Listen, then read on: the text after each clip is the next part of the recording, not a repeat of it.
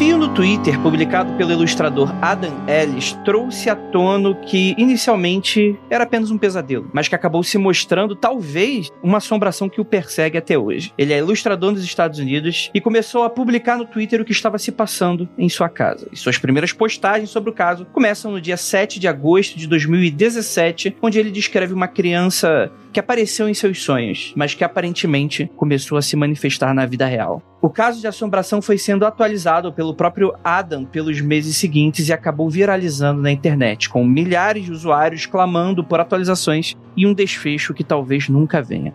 Esse é o caso do Adam Ellis e a gente vai comentar logo depois dos recadinhos. E a gente já volta.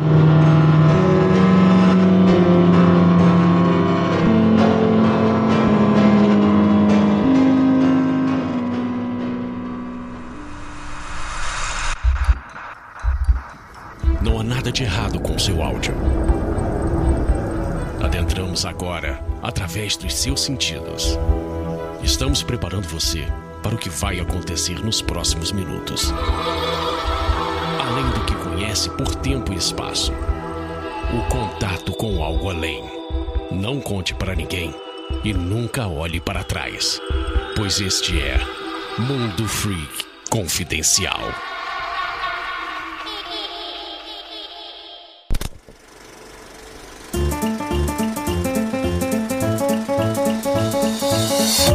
Aqui agora na área de recadinhos do mundo Free Confidencial, aquele programa que você espera toda semana, toda quinta para sexta-feira, aquele programa que sai, ele não se atrasa nunca, pois o mago dos podcasts nunca se atrasa, ele está sempre na hora correta. Gente, hoje eu tenho uma notícia muito bacana para dar para vocês, mas primeiramente eu preciso lembrá-los que o Mundo Free Confidencial hoje ele é exclusivo do Spotify. Isso significa que você pode baixar o aplicativo no seu celofone e você pode também baixar o aplicativo no seu computer. E aí você vai ter acesso a um mundo de podcasts exclusivos do Spotify. Então, primeiramente, agradecer não apenas eles acreditarem no nosso potencial, como também a você que está aqui sempre com a gente. Lembrando que caso você esteja ainda um pouco confuso, você vai lá no nosso site no mundofreak.com.br e além do link nos posts, você vai encontrar aí o player para você ser direcionado diretamente para o link do episódio. Olá, eu sou Rafael Jacaúna, o believer oficial do Mundo Freak. Estou aqui para lhe convidar, fazer uma proposta. Que tal você conhecer uma nova plataforma, uma plataforma de streamer, para jogar um RPG com a gente lá no meu canal na Twitch, Jaca Freak. É bem fácil lembrar, Jaca como do Freak, Jaca Freak. Se você ainda não conhece, não fique de preconceito, não acho que é uma plataforma só de jovens, é de todos e todas. Estamos lá jogando vários joguinhos aleatórios e principalmente RPG às quartas, sábados e domingos. Quarta-feira jogamos Tormenta 20, aquele estilão bem D&D, bem caverna, exploração, mundo fantástico. Sábados Vampiro a Máscara e domingo, sempre um jogo one shot diferente, com grupos diferentes em cada jogo. Então, à noite, entre 7 e meia e 8 horas, começamos as lives. Apareça e pare de preconceito, porque a Twitch não é o demônio!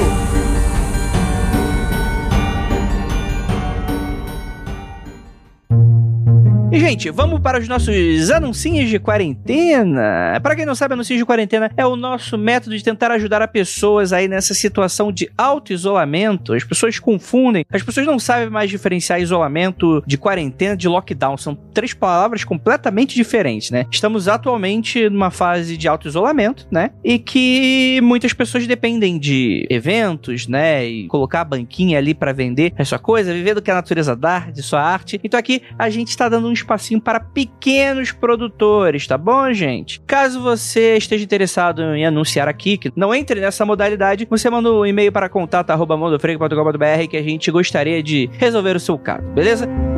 Mas caso você seja uma pessoa aí, um artista independente, seja um pequeno produtor, você manda aí o formulário que vai estar no post desse episódio especialmente para você. E hoje eu vou falar sobre Voz Ativa, a editora de podcast, que é uma produtora de audiovisual independente feita com protagonismo negro e feminino, especializada em podcast e trabalham desde o planejamento, produção, passando pela gravação, edição até a publicação e divulgação do seu episódio. O Gustavo é produtor e editor do Voz Ativa, já foi editor aqui no podcast e é nosso ouvinte e parceiro do Mundo Freak. Estamos muito felizes por ele e indicamos seu trabalho com excelência.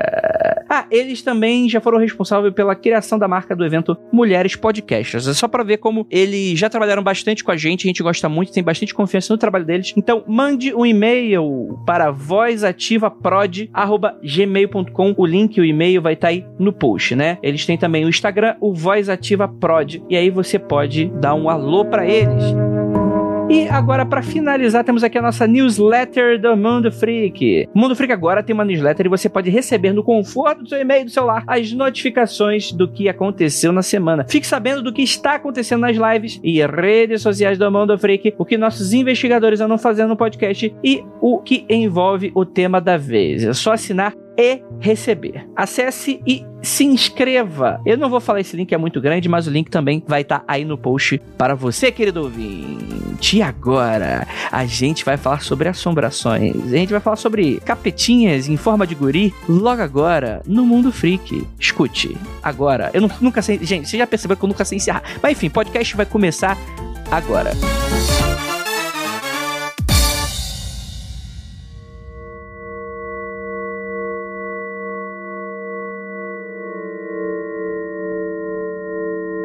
dias e belas noites, queridos ouvintes. Está começando mais um Mundo Freak Confidencial. E dessa vez, nós vamos falar mais uma vez sobre assombrações. Afinal de contas, nós podemos nos manifestar no mundo físico após a morte? Existe um outro lado? Será que nós podemos captar essas manifestações com aparelhos eletrônicos? A gente vai comentar sobre isso e sobre um interessante e curioso fio no Twitter. Eu sou Andrei Fernandes e para me ajudar temos aqui ele, nosso queridíssimo correspondente internacional internacional que conseguiu uma entrevista exclusiva com Adam Ellis, Lucas Balaminuti. O Adam Ellis falou para vocês que é tudo verdade, hein? e começou, começou. O Lucas, você tem até quinta-feira para arranjar essa entrevista, senão os ouvintes vão ficar muito decepcionados com você agora. Mas depois que ele falou que estava negociando copyrights da história dele para fazer um filme, ele parou de responder todo mundo. Ele não fala mais na história, não comenta mais nada sobre isso, não responde mais ninguém, nem jornalista, nem blog, nem podcaster, nem nada. Mas ele tá certo. Eu que não vendi direito para lugar nenhum já não faço isso também. então tá, tá, tudo bem. Cada um com seu cada um. Temos aqui também nosso queridíssimo Rafael Jacona. Certeza que o Andrei tá perdendo pelo medo, mas ele podia falar da história da, da criança na cadeirinha da casa dele. Isso daria uma excelente história. Não existe criança na minha casa, da, da cadeirinha. Não sei do que vocês estão falando. Enfim, eu acho que vocês estão só me trollando. E temos aqui também nossa queridíssima Jay. Oi, pessoal, tudo bem? Hoje a gente tá com um caso insólito aí, bem legal. Tô animada. Tá, dá pra ver. Legal, muito bacana essa abertura relâmpago. é, sempre. Eu tô sempre.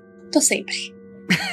É, é, quando a pessoa não tem mais vontade de viver, a gente consegue perceber isso aí pelas, pelas ondas e pela frequência eletromagnética. Eu acho incrível. O Andrei sempre me chama pra minha introdução quando eu tô rachando de rir de alguma coisa. Porque eu tava rachando de rir da Juliana falando que tem sim um, uma criança na cadeirinha da sua casa. Daí você me chama pra dar minha introdução, eu fico sem palavras. Então tá bom. Vocês vão nessa, vocês vão cair nessa também da Ju. Então tá bom. Temos aqui ela também, nossa queridíssima Juliana. Não só tem a criancinha na sua casa, como ela já puxou uma blusa que tava amarrada na minha cintura uma vez. Que eu senti um puxão assim de criança assim. Falei, ué, é o gato? Achei que era Kitty não era ninguém. A gente comentou isso no episódio do Freak House, porque eu acho que a gente passou por isso, né? Eu não falei? Eu não lembro. Eu não sei. Eu não lembro. Ih! Guardando informação aí pra gente. Nossa. Guardando informação. Mas eu ia fazer uma piada horrorosa que é, gente, se tem criança no meio, já é terror automaticamente. Tô brincando, gente. Dear David e sua cabecinha amassada é muito fofinho. Fofíssimo, fofíssimo. Eu tive gato pra não ter criança, e agora tenho criança. O mundo é muito injusto. Essas são as palavras da Juliana, tá, gente? Não, não me define.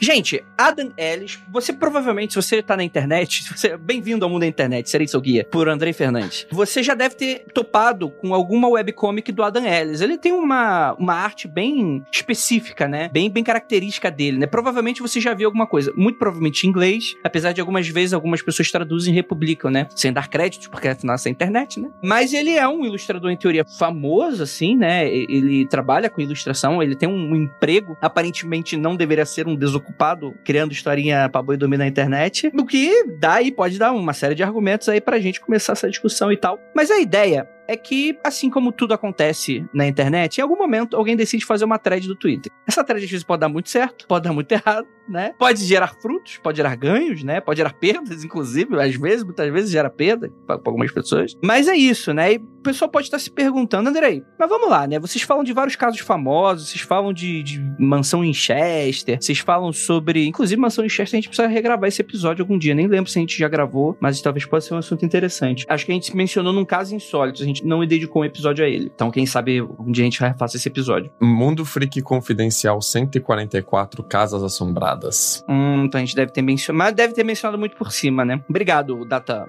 Foda-se. Mas a pessoa pode estar se perguntando. Andrei, por que que vocês vão falar de thread do Twitter, bicho? Você não tem mais nada o que fazer? Não temos mais, os assuntos sobrenaturais acabaram, entendeu? E aí a gente vai falar sobre agora o Twitter, porque o mundo acabou. Mentira. Eu encontrei um comentário no Mundo Freak Confidencial 31 do ouvinte reclamando que o Mundo Freak tava sem pauta. 300 episódios depois. Valeu, hein? tipo, a galera ainda tá reclamando que tá sem pauta. É mentira, porque esse Dear David, eu nunca fui tão marcada. Acho que com exceção dos aliens de, de Belfor Roxo, quando apareceu lá no, no, no céu de Belfort Roxo, eu nunca fui tão marcada numa thread por ouvintes do Mundo Freak quanto eu fui na do Dear David. Juliana, o que, que você acha? Aí quando tinha atualização, o pessoal, tá atualização, já viu o Mundo Freak? Aí marcava todas as nossas arrobinhas. Então não pode falar que é falta de pauta, não, porque vocês pediram. Vocês ficaram pedindo lá no Twitter, é. Não, eu, eu pessoalmente, dando aqui um pouquinho da minha opinião, eu acho a história muito interessantíssima. Se ela é uma história bolada de maneira ficcional, ela é beira ao genial do, do, do nível, não pela história ser fodona, mas pelo nível de. A forma com que ela é apresentada. Exato, exato, exato. Que deixa você curioso. Inclusive, essa palavra que o Andrei usou, bolada, pode dizer muito sobre essa história. Eu, eu queria levantar a bola aqui do, do que foi o Dear David na época que ele começou a ser publicado. Porque o processo do autor da história, ele é muito legal porque ele sempre fala de um evento que aconteceu com ele algum tempo atrás. Ele nunca descreve o que tá acontecendo naquele momento. Normalmente eu tweeto o que eu tô pensando naquele momento. Eu tweeto, ah, agora 28 de fevereiro, às 4h33 da tarde, então eu tweeto o que eu tô pensando agora. E ele não, ele não ia descrevendo conforme ia acontecendo. Ele deixava mais ou menos uma semana de conteúdo rodar na cabeça dele e depois ele falava: Olha, gente, isso é o resumo do que aconteceu semana passada. E isso permitia a ele dar uma eloquência e uma coerência muito legal na história dele, porque era sempre ele refletindo sobre eventos do passado. E também permitia a gente dar um tempo entre um momento de publicação e o próximo momento de publicação pra gente reengajar com a história. Então ele soltava uma thread sobre o que aconteceu na semana passada, todo mundo ia lá e teorizava teorizava e falava sobre assombrações, comparava com outros casos, tentava juntar detalhes. Aí dava uma dormida, uma semana, duas semanas, ele publicava outra thread com novos acontecimentos, aí bombava de novo, né? É que parece muito seriado dos anos 90, né? Que você lançava um episódio, daí você não tinha, tipo, a internet tão ativa quanto ela é hoje, para já ficar conversando, falando um monte de coisa e pescando coisas que você nunca pescaria sozinho. Não, você ficava ali remoendo e pensando, mais devagar, ia dormir, pensava no caso, para depois voltar. Eu, particularmente, acho isso muito interessante, porque é que nem ler um livro, né? Hoje você não tem tempo suficiente para sentar e ler um livro total. Você lê, daí você vai fazer essas coisas do dia a dia. E daí fica surgindo imagens da, na sua cabeça e você vai teorizando o que vai acontecer no livro, né? Então, eu, particularmente, acho muito interessante essa narrativa. Mas, em contrapartida disso que vocês dois falaram, isso corrobora, na minha ideia, a sugestão que ele não tinha medo de morrer. Porque geralmente você, quando acontece alguma coisa que te deixa tão preocupado, tão, ah, será que ele vai vir? Será que é verdade que a criança vai me matar e tal? Ele provavelmente tuitaria os eventos na hora. Né? Aconteceu pouco tempo depois, logo de manhã, ele já jogaria ali na internet, Pois mas é. não. Ele preparava os dias ali na cabeça, montava o texto. Ele não tava tão preocupado assim que o David mataria ele, né? Ou ele era muito corajoso ou muito doido. Então, eu particularmente acho que ele tava passando por um período difícil, porque todo esse período do Dear David, depois ele, ele trabalhava no- na BuzzFeed, ele saiu da BuzzFeed, e daí ele começou a trabalhar em outro local. E pelas coisas que eu já vi dele falando da BuzzFeed no Twitter, não foi uma relação tão legal quando ele saiu de lá. Então, eu particularmente acho que ele estava passando passando por uma situação bem complicada na vida dele durante esse período do Dear David. Surgiram outras histórias que ele ilustrou depois, que daí lá pro final eu comento, que eu acho que representam um pouco isso da vida dele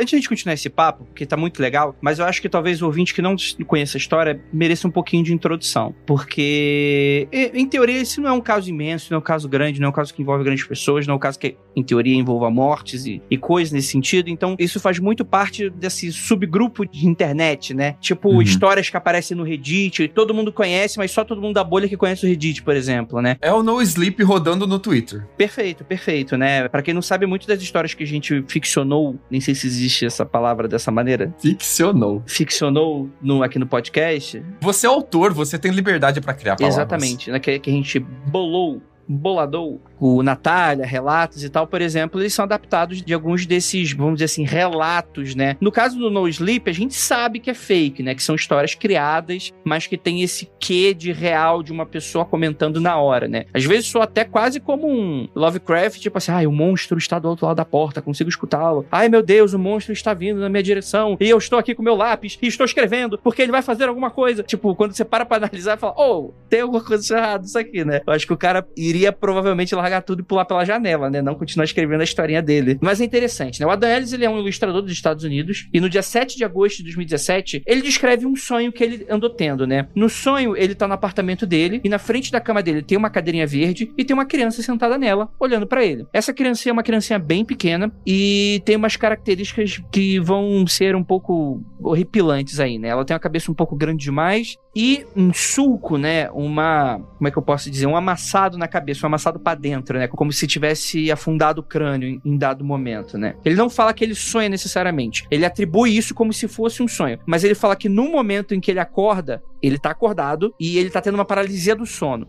Então ele tá vendo aquilo ali acordado em teoria, só que ele supõe que ele possa também talvez estar sonhando e tal. E quando ele consegue se soltar, né, ele tá muito assustado e em teoria começa aí o relato, mas a thread não termina aí. Ele fala que nos dias posteriores ele tem um sonho em que ele tá numa biblioteca uma moça chega para falar com ele, isso aí é sonho mesmo. A moça chega para falar com ele, ó, oh, então, você conheceu o querido David, né? E ela fala, atualiza ele, fala, ele está morto. Ele aparece à meia-noite e você pode fazer apenas duas perguntas para ele, sempre começando com o querido David. Quem fala isso pra ele, Andrei? Desculpa. É a, a mulher aleatória na biblioteca. Ele tá sonhando. Ele tá sonhando com uma biblioteca e uma menina aparece para ele e pergunta: Ah, você encontrou o querido David. Ele, quem? O querido David, essa entidade que você pode fazer duas perguntas se você falar primeiro querido David. Uhum. O truque foi falado também num sonho, né? Sim. E se você fizer a terceira pergunta, o querido David vai te matar. A parada é essa você tem que parar em duas perguntas. Se você fizer a terceira pergunta, o querido David vai te matar. Sim.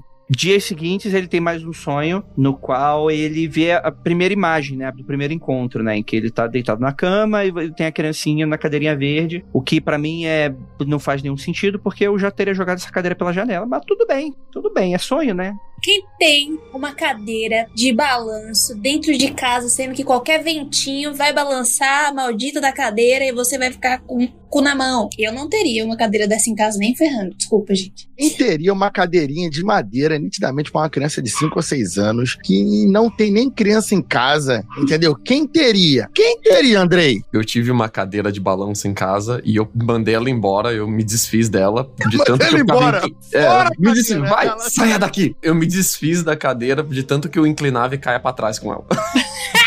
Meus avós tinham cadeira de, de balanço, eu adorava. É muito maneiro, né? Sim. Assim, antes de qualquer coisa, eu não acho que essa cadeira seja uma cadeira de criança. Ela parece ser uma cadeira normal, talvez um pouco pequena por um padrão da, do meu, da minha busanfinha, mas que não parece uma cadeira de criança necessariamente. Não, né? é de adulto, é de adulto. É de adulto, é. E, tipo, o apartamento dele é muito um apartamento de Brooklyn, assim. No Brooklyn, os prédios têm dois a três andares, no máximo, assim. Então, o Brooklyn é inteiro desses prédios de dois a três andares. E a decoração por dentro do apartamento dele, assim, te lembra muito qualquer apartamento aleatório que você entrar no Brooklyn, assim. São móveis que parecem ser de segunda mão ou aleatórios, assim, que ninguém parou e pensou, vou montar esse apartamento bonitinho, todo decorado. Os móveis não tem nada a ver. Ele tinha um casco de tartaruga na parede como decoração. Um relógio de, de aqueles bem antigos, daqueles que tem, que tem um sino dentro ainda pra tocar o alarme no canto do quarto. É tipo, é bem aleatório, assim, bem parado de quem mora no Brooklyn mesmo. Uhum. E aí, nesse terceiro sonho, né? Contando que o primeiro também teria sido, ele começa uma interação com o David. Ele começa. Querido David, como você morreu? E ele responde: Em um acidente em uma loja. Querido David, o que aconteceu na loja? Uma prateleira foi empurrada na minha cabeça. E ele, esquecendo um pouco das regras, ele fala: Quem empurrou a prateleira? David não responde essa terceira pergunta. O Adam percebe o que ele fez, né? E acabou acordando com esse novo pesadelo. Aqui já, nessa primeira thread, o Adam, ele te dá um ponto de interrogação que vai permear todas as outras threads dele e vai te criar um, um, um, grande ponto de intriga, assim, na sua cabeça. Porque, assim, as duas primeiras perguntas, ele faz essas perguntas perguntando o querido David no começo, seguindo as indicações da criança que ele encontrou no sonho dele, da menina que ele encontrou no sonho dele, disse para ele, olha, antes de perguntar, você tem que falar querido David. A terceira pergunta, ele não diz querido David. David. Então fica na sua cabeça a questão: o querido David tá tentando matar ele porque ele fez a terceira pergunta? Ou ele não. Essa terceira pergunta não valeu porque ele não usou querido David no começo? Ele quebrou duas regras, né? Ele quebrou duas regras. O tilt, tanto que o fantasma falou: caralho, eu vou perseguir, mas não vou matar. O que, que, eu faço? Eu perseguir. O que, que eu faço? Ah, que abusou do menor. Ele, ele, ele é mau.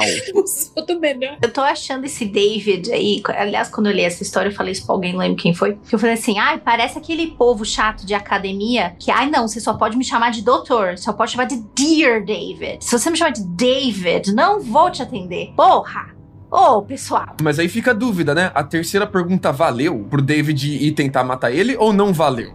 Então, não, porque ele ignorou. É que nem quando você chama alguém de oi, tudo bem? Você teria que chamar oi, excelentíssimo ministro da, da Justiça. E aí você não usou o, o título, ele te ignorou, ele foi embora falou, não me chamou corretamente. E agora que você puxou isso, eu tô pensando, por exemplo, tem todo o ritual para você chamar a loira do banheiro, certo? Uhum. Se eu não fizer uma das coisas da loira do banheiro, quer dizer que ela não vai aparecer para mim? A ideia é essa. Eu acho que a gente tá nessa mesma situação, né? Você falando assim desse jeito, me lembra isso. E se todas as manifestações forem porque. Ah, não, ele só podia fazer duas, né? Ele não podia fazer uma terceira. Só podia fazer duas. Porque se fosse para ele fazer uma terceira, podia ser porque ele ainda não fez a terceira pergunta. Então vai acabar quando ele fizer a terceira pergunta. Então ele é obrigatoriamente ter que morrer. Não sei, não sei. Mas olha, vou falar uma coisa que talvez eu tenha entendido errado, talvez tenha entendido errado. Nesse sonho que ele tem com a moça na biblioteca, me parece que é assim. Toda vez que ele aparecer para você, você pode fazer duas perguntas, chamando de Dear David, mas não pode fazer três. Não que assim, tipo, ah, você vai poder fazer duas perguntas e acabou, nunca mais você faz nenhuma. Não sei se eu interpretei errado, mas eu pensei que, tipo, toda vez que ele aparecer, usando o pronome concreto, Vossa Senhoria, Dear David, ele te responde responde. Concordo com a Ju, porque uma coisa que me chama atenção depois é que o Adam nunca mais faz pergunta para ele, né? O Dear David vai voltar a aparecer, mas ele não vai indagar. E eu fiquei assim, meu amigo, por que você não perguntou nada para ele? Pelo amor de Deus, faz alguma pergunta que Exatamente. ele não faz. Ele não consegue libertar a criança tá? Nessa história dele, se fosse um filme, a criança tá atrás dele para ele, sei lá, achar o corpo dela, que tá no porão desse prédio, e a criança ser livre. Mas ele não pergunta mais nada pra criança. É duas perguntas por dia ou por sonho. Aí não pergunta mais. Então a criança essa, tá ali, porra, é... David, vambora, vambora, pergunta é roubado. Ele... Essa é a teoria que a galera mais levantou. Cara, esse fantasma tá pedindo a sua ajuda. Você tem que ir atrás desse fantasma para ajudar ele. Mas o Adam, ele diz que ele fica muito aterrorizado para ir atrás do fantasma, né? Aqui eu tenho duas coisas que eu queria notar que vai virar um padrão depois dessa primeira thread dele. A primeira é fazer o excelente uso da virada de página, porque a thread no Twitter, ela é de um tweet, depois outro tweet, outro tweet e tal, e que nem o Junji Ito faz, que você vê um preview do que tá para acontecer no final da página do mangá. E a hora que você vira na outra página, você tem aquela porrada de uma imagem escabrosa dando na sua cara, ele faz bem o uso da virada de página. Aqui o Adam faz a mesma coisa com o tweet. Ele vai aumentando a tensão, aumentando a tensão, aumentando a tensão. É quando você clica para ver mais na thread, tum, toma um tweet apavorizante na sua cara, né? O que é muito excelente. E tem uma outra coisa que ele vai fazer em toda a thread que ele vai fazer depois também, das atualizações, é ser uma thread multimídia. Aqui nessa primeira thread, a parte multimídia é uma ilustração que ele fez do Dear David. E é legal que ele não fez uma ilustração tentando fazer com que o Dear David seja extremamente aterrorizante. Não, é papel branco, a nanquim preta, uma ilustração até simples, né? Mas ela te deixa entregada, ela te deixa bolado. E depois todas as outras threads dele vai ter alguma coisa multimídia, um vídeo vídeo, um áudio, uma foto. Então é realmente uma parada internética e assim interativa. Aquilo sai do texto, né? Aquilo é mais do que um texto, é mais do que você teria vendo em um livro. O que é muito bacana, porque parece que você tá conversando com a pessoa no Twitter e ela tá te mandando aquilo ali na hora, né? Eu acho isso muito, muito legal, muito pertinente que o Lucas tá falando. E outra coisa, por ser esse lance dele postar né? Que o Lucas também já havia falado antes. E do tipo, ah, eu volto daqui uma semana para contar coisas que aconteceram essa semana. Ele também pode fazer a aplicação de todas as dicas que as pessoas dão para ele. Porque as pessoas, em certo ponto, vão falar: você precisa defumar sua casa. Os brasileiros, sei lá precisa chamar um pai de santo, precisa chamar alguém para exorcizar, precisa jogar sal. E aí, quando ele volta, ele volta com: olha, gente, fiz tal coisa, não deu certo. Ou fiz tal coisa e o David apareceu com essa coisa na mão. Então ele também faz uso dessa interação. Dessa interação que ele tem com as pessoas, que são as dicas, e ele vai construindo em cima disso a, a quer dizer, construindo, não sei se é verdade, mas Sim. O público vai falando para ele: "Olha, tenta foto, tenta vídeo, tenta áudio". E isso inclusive se torna um problema para ele em certo momento, porque apareceu muito caça-fantasma famoso e muito médium famoso americano, médium de TV mesmo, marcando ele no Twitter, na thread dele, falando: Olha, eu ofereço os meus serviços de graça para você. Eu vou na sua casa te livrar do Dear David. Vamos tentar? Vamos. Apareceu muito caça-fantasma atrás dele, podcast, canal de TV e tal. E ele, para ele manter o controle da história que ele tá contando, a interatividade com a galera, ele não pode deixar chegar de repente uma outra pessoa que depois vai monopolizar a história dele, vai levar a história dele para outra mídia. Então o que que acontece? Ele precisa inventar depois até uma justificativa, real ou não, eu não sei aqui se essa justificativa realmente aconteceu ou se ele inventou, do porquê que ele não foi atrás de tanta gente famosa tentando interagir com ele também. Que ele diz: olha, eu tenho medo dessa galera a fazer alguma cagada e aumentar o Dear David na minha casa, aumentar o quanto o Dear David aparece, ou eu tenho medo da, da galera sensacionalizar a minha história, então eu chamei uma amiga minha, uma amiga minha que é médium, e ela fez o cleansing, a limpeza dela aqui na minha casa, e ela eu confio porque ela é minha amiga. Então ele toma de novo o controle da história dele, o que eu achei maneiríssimo. Muito bem bolado, por sinal. É, eu queria fazer uma pergunta pra Juliana. Juliana, se o Dear David aparecesse pra você, o que, que você ia fazer? Vou Ai. pegar o meu chinelo pra me defender. Não, não ia atacar. Bom, eu vou dizer que eu ia ficar primeiro bastante assustada. Porque eu já falei que, que- que crianças me, me, me assustam. Crianças fantasmas, então, bastante. Bem mais. Mas já que eu sou uma pessoa que trabalha muito com oráculo, eu ia perguntar. Tipo, provavelmente na hora eu não ia fazer nada. Porque eu tô lidando com uma visão de uma coisa que não deveria estar lá. E aí, depois disso, sei lá, tipo, tentar tirar coisas e ver, tipo, você quer que eu te ajude? Você quer que eu não te ajude? Isso que eu ia falar. Porque, tipo, pra mim, como a a Ju fala, ela provavelmente ia tentar ou tirar ele dali, ou tentar fazer alguma coisa pra melhorar a vida, entre muitas aspas, dessa criança. Mas, Jay, aí você tá envolvendo uma pessoa que é entendida nas magias. Porque se fosse eu, estaria saindo dessa casa, ó, uh, rapidão. Estaria Chamar os caça-fantasmas, Jacão. Não, você ia falar o seguinte: você ia falar, fazer igual a Eliana, colocar suas mãozinhas e seus dedinhos assim pra frente e falar: Não, eu sou cética, você não existe. e aí ele ia desaparecer e evaporar no ar. Não era isso? Pare aí. Fechar meu olho e vou falar: Não estou preparada, vai embora. Aí ele ia embora. A Ju ia chamar a equipe do Magicando pra fazer todo um preparo, entendeu? Muitos magos, muitas bruxas ali, entendeu? Tem todo um processo, não é ser. Se ela não resolvesse no primeiro ou no segundo dia, teria a equipe preparada e gabaritada pra isso.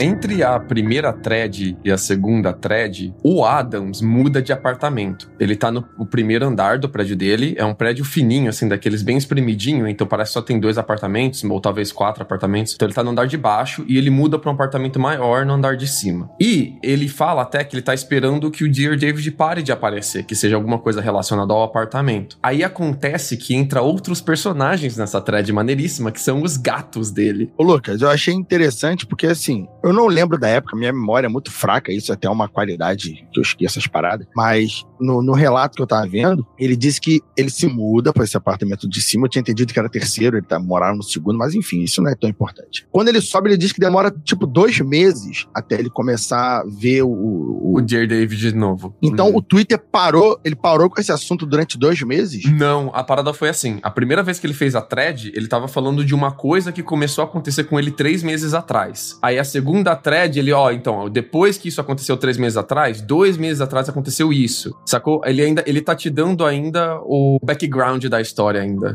Queria pontuar antes que os gatinhos deles são gatinhos adotados, uh, o Maxwell e a Pepper, e um deles não tem uma pata. E ele é lindo, é sensacional, é muito fofinho os gatinhos dele. Aconselho dar uma olhada nos gatinhos dele. E é engraçado porque a segunda e a terceira thread são inteiras, não sobre mais o apartamento dele, do lado de dentro, mas sobre o lado de fora, aquele hall, aquela escada maldita que liga um apartamento e o outro com uma iluminação cagada, com a parede embolorada, tudo caindo aos pedaços, bem Brooklyn mesmo, assim, da vida. Então, a narrativa muda de o Dear David aparece para mim no meu quarto pra eu acho que o Dear David tá no hall de entrada tentando entrar na minha casa. Porque ele posta o vídeo dos gatinhos que ficam todo dia, meia-noite, por volta da meia-noite, parado, miando na frente da porta, miando pra alguma coisa que tá do lado de fora. Ele, inclusive, diz que tá com cagaço, o que eu achei sensacional, e começa a tirar foto pelo olheiro da porta, aquele olheiro de vidro, sabe? O buraquinho que você pode ver quem tá do lado de fora. Olho mágico. Olho mágico. Ele tenta tirar umas fotos, assim, por dentro do olho mágico para ver lá fora. Sinistras, sinistras. Sim, sim. Essas, essas fotos são. Só fica mais sinistro pelo olho mágico. Porque todas as evidências que ele mostra são evidências que tem alguma mancha, algum bolor, alguma iluminação esquisita, que você fica com aquela impressão de tem alguma coisa ali, mas eu não consigo reconhecer o que que é. No caso das fotos do olho mágico, tem um bolor no vidro, né? O vidro tá sujo, uma sujeira, e você não consegue dizer se aquilo é a cara de uma criança ou não. Você fica boladíssimo olhando aquelas fotos, tem hora que você vê a cara da criança, tem hora que você não vê, e é maneiríssimo ele brincando com aquilo, né? Porque os gatos estão ali na porta mesmo, assim. E, e- e tome foto de gato, assim, na thread, várias e várias e várias fotos do gato, vídeo dos gatos miando ali pra porta, e você fica, realmente, os gatos estão de frente pra porta miando pra alguma coisa que tá ali fora. E o que que é isso agora? Será que é o Dear David? Eu aqui, né, assistindo esses vídeos, aí eu pensei, porra, ele meteu um uísque a sachê ali na porta, né? Filha da puta. Os gatos com fome, passou-lhe um pincel de uísque na porta e os gatos ali lambendo a porta loucamente. Amei. Né? Eu pensei, né? E eu que sou cética, hein? Tá? E eu que sou cética. Mas antes de ser believer, eu sou muito cético. Você que não acredita em mim. Depois que ele se mudou pro andar de cima, né, e ele tentou ver pelo olho mágico e ficou bolado, não sabendo se o Dear David tava ou não tava na foto do olho mágico, ele resolveu acatar com a dica da galera da thread e usar uma Polaroid, que ele disse que tinha Polaroid já em casa, né? E ele bate uma foto da onde seria esse hall que vai pro, pro lado de fora do apartamento dele com a Polaroid e a foto tá inteira preta. Ela não tá escura. Quem já tentou tirar uma foto inteira preta com a Polaroid, sabe? Você colocar o dedo, tenta tapar a luz, ela não fica inteira preta. Mas a foto que ele tirou tá inteira preta na Polaroid, né? Então ele até compara com uma foto que ele tira com o iPhone depois, daquele hall ali fora, né? Da porta aberta dando pro hall. E a foto do iPhone mostra o hall lá fora. E a foto da Polaroid não. A parte de dentro do apartamento tá toda bonitinha, mas a parte de fora do hall tá inteira preta, de novo. Tudo preto. E aqui a gente brincando com meios, né? Com, com mediums diferentes. Olha aqui como o, o celular é, é, não consegue captar, mas o analógico consegue captar o que tá acontecendo. Será que, que essa entidade tem alguma fraqueza ao analógico? Como é que funciona ser um fantasma, estar no digital, estar no analógico, né? O que é muito interessante. E eu acho que isso talvez. Eu comprei de início na, na- da história e tal, achei muito interessante, mas achei muito legal e tal. Aí ele começou a me perder. Joga logo nesse comecinho aí, porque é o tipo de coisa que não prova nada e é muito fácil você forjar. Né? Então, por exemplo, ele poderia ter simplesmente tirado uma foto do apartamento dele todo escuro, né? Ele Então- poderia, Andrei, ter colocado um lençol preto na baixa qualidade da foto. Você não ia saber a diferença se é um lençol preto, muito preto, ou se é um local escuro.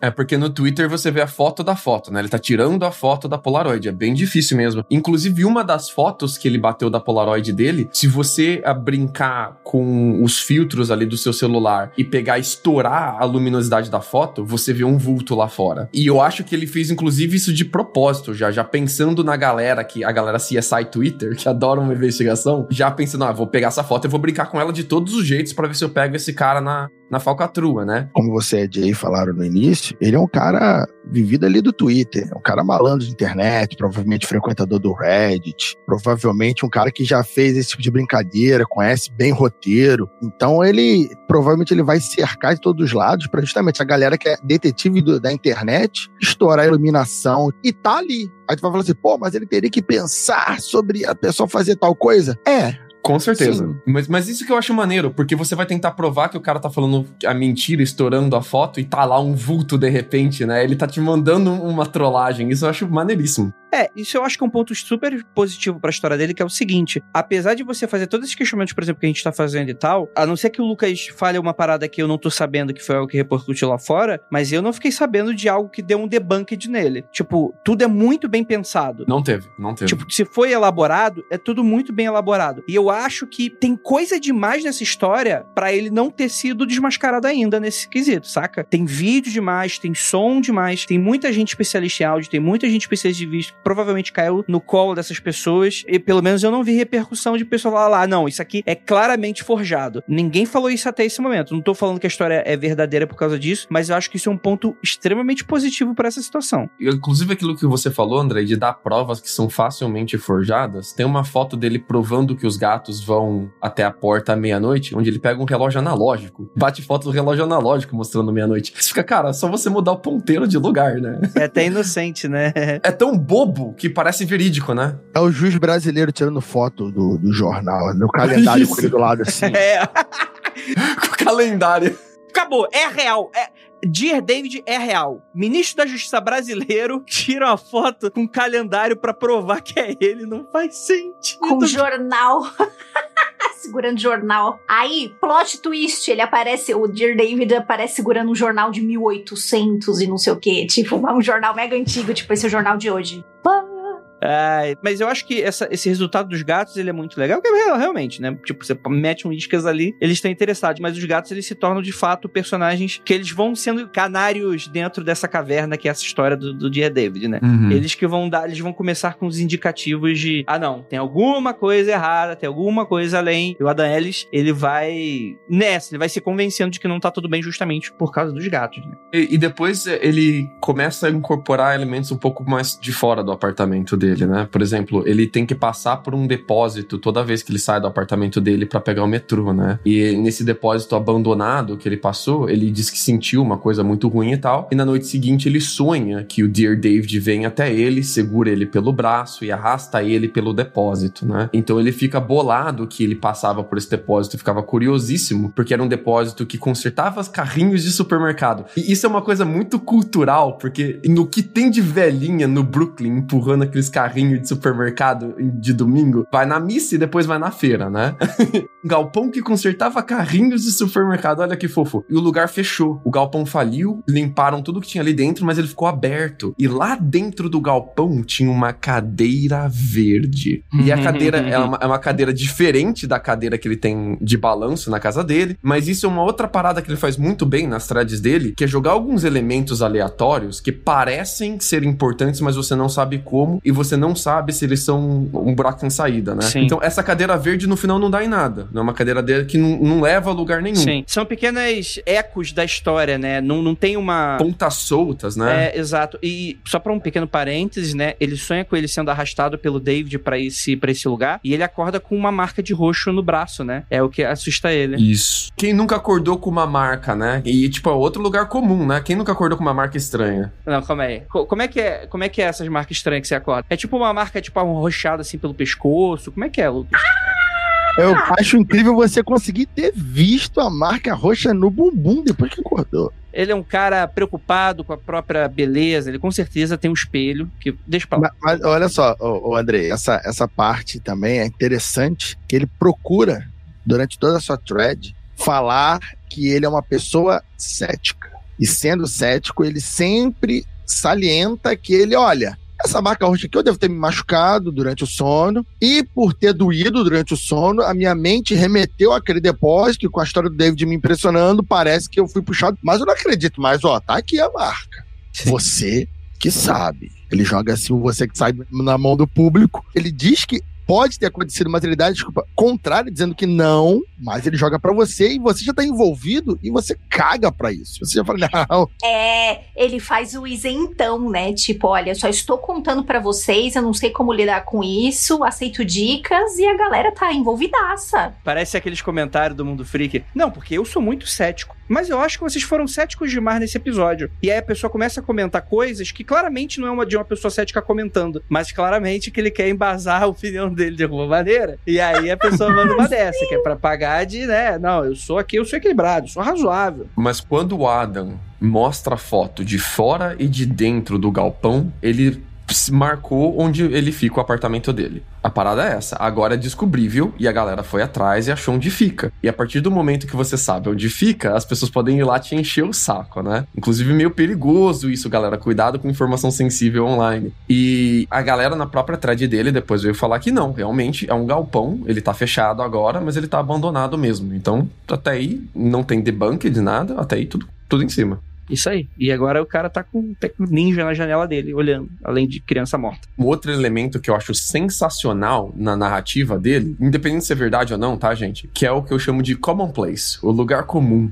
As evidências de que o Dear David tá atormentando ele são todas lugares comuns, coisas que se você tem o que ele tem, você reconhece o que tá acontecendo com ele. Todo mundo que tem gato sabe que gato em algum momento fica olhando pra parede por horas, miando e batendo no ar. Olhando para o nada. Com aquele olho desse tamanho, assim. Aí você pergunta pro gato, tá tudo bem? Aí o gato olha pra você e olha de novo pro lugar. Porra, isso é a vida do dono do gato, bicho. Se você tem um, você tem dois, você tem 15. Às vezes os 15 estão olhando pro mesmo lugar, aí você chega perto na parede tem um bichinho que, só eles veem, que é um negócio desse tamanho, assim. Mas essa é a vida. Você está corretíssimo, Lucas. Essa é a vida do dono do gato. É você achar que tem encosto por tudo, aí você chega perto, ah, é um bichinho que está na minha, na minha parede. E esse não é o único elemento, são vários assim, né? Tem, por exemplo, o de quem tá em apartamento velho, que ouve barulho de batida, de encanamento o tempo todo, que nem ele ouve. De madeira rangendo. Madeira rangendo, a madeira ela se mexe muito com o frio, com o calor, né? Então ela vai estalando. Parece que tem alguém batendo muito forte, mas é só a madeira mesmo, né? E outro que eu achei maneiríssimo também, que ele usou, os lugares abandonados perto de onde você mora, quem mora em centro velho, bairros velhos de cidade, passa o tempo todo por lugares abandonados. Chega um momento que ele adota isso pra dentro da história dele também. Então você vai reconhecendo as coisas que ele vai mencionando e falando: Puta, eu já fiquei cagado passando na frente do armazém abandonado também, hein? Outra coisa que, juntando aí, Lucas, ao que você tá falando, uma coisa que ele tirou muita foto é que, assim, no cômodo onde ele tá, não é direto a porta pra rua, mas tem tipo um mini hallzinho.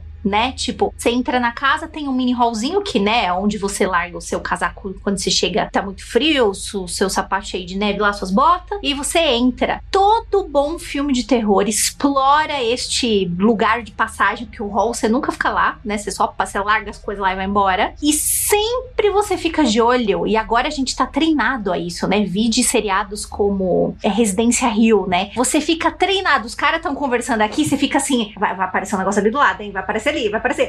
Apareceu. Então você fica olhando pra aquela merda, falando assim: eu vou achar alguma mancha ali. É ali que eu vou achar. Eu acho que ele também brinca muito com isso, com esses espaços assim.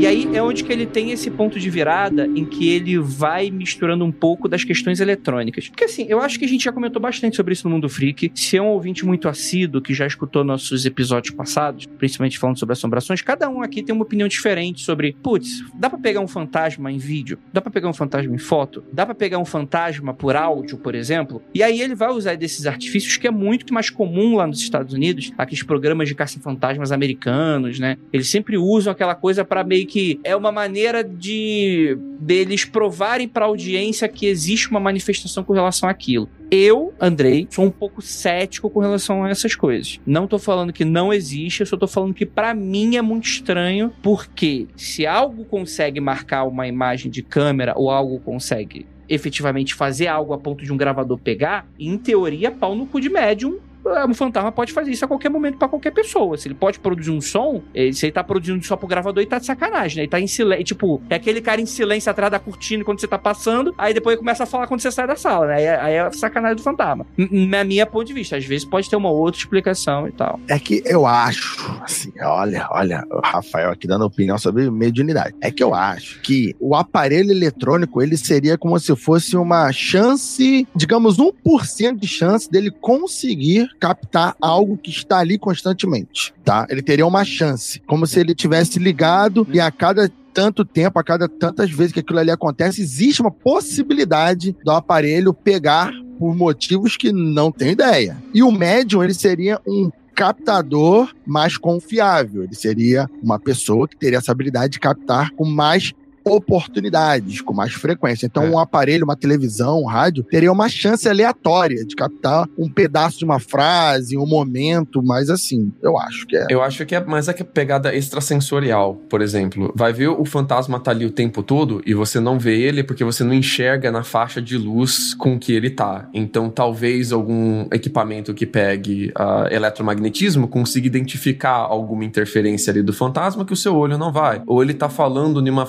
frequência que o seu ouvido não consegue ouvir, mas você tem um gravador, você consegue mexer na frequência, né? Então você consegue identificar a voz dele. É você ampliar a sua capacidade sensorial, né? Mas é, não é uma capacidade espiritual como é do médium, né? O médium ele vê algo que é além do mundo físico. Aqui a gente tá expandindo a nossa capacidade, porém ainda dentro do mundo físico, né? Então por isso que tem essas duas pegadas. Mas eu acho que é é mais ele faz esse tipo de brincadeira porque é o que ele tem pra fazer. O que tem ali, ali na mão. Todo mundo tem um celular na mão, então é o que dá pra fazer. Ele compra de- depois uma baby cam, que é aquelas câmeras de, de babá, né? Porque ele vai pro Japão, ele vai ficar um tempo no Japão, parece que é um tempo curto que ele fica no Japão, e ele deixa essa câmera que fica mostrando pra ele toda vez que tem alguma que os gatos dele fazem alguma coisa dentro de casa. Toda vez que a câmera ah, percebe a movimentação dos gatos, ela filma ali um trechinho do que eles estão fazendo e manda pra ele, pra ele poder analisar o que os gatos estão fazendo. Uma coisa que eu não entendi, eu não sei se é importante ou se existe, deve existir dispositivo eletrônico para isso, mas quem alimentava os gatos? Ele, ele não comentou, ele comentou, ele não vi ele ter comentado. Ou ele deixou alguma coisa de dispositivo eletrônico ali que solta a ração automática, água automática, porque ele tá vigiando os gatos, beleza. Mas ele foi pro Japão. Só o tempo de ida e volta já é quase uma semana. Dependente É. de poucos dias que ele fique. Ele não deixa claro quem fica tomando conta dos gatos. Ele menciona uma amiga dele várias vezes, mas não especificamente sobre isso. Eu acho que ficou meio que subentendido pela galera que a amiga dele vai lá pra limpar o cocô e dar comida pro gato. Mas a, a parada da câmera mesmo é mais pra pegar os gatos interagindo com o Dear David. Porque os gatos é que sinalizavam que o Dear David tava lá fora, né? E, inclusive, isso gera um material legal demais pra ele, porque ele consegue pegar nessa câmera de, de babá o casco de tartaruga que ele tinha na parede caindo, do nada, pum, o negócio cai. É bizarro, os vídeos são bizarros. Eu não sei como produzir isso. Tem um vídeo que ele mostra a cadeira de balanço balançando do nada, assim. Tá tudo parado, não tem nada no, no- na sala dele, a cadeira de balanço balança. Dá pra você pensar, ele amarrou algum barbante ali por trás, que a câmera não pegue, e balançou a cadeira. Mas o casco de tartaruga caindo é muito bizarro. Porque, sei lá, tem 40 segundos de vídeo, nada acontecendo, e de repente, toink, cai o casco de tartaruga. Tem o copo também, né? O copo começa a deslizar. Tem, tem. Esse do copo ele deletou, viu? Ah, o do copo, eu- porque eu acompanhei na época. Então eu lembro que tinha, era um copo verde, por sinal. Tanto que depois ele faz a correlação de que tudo que se mexe ou tem algum tipo de movimento é verde.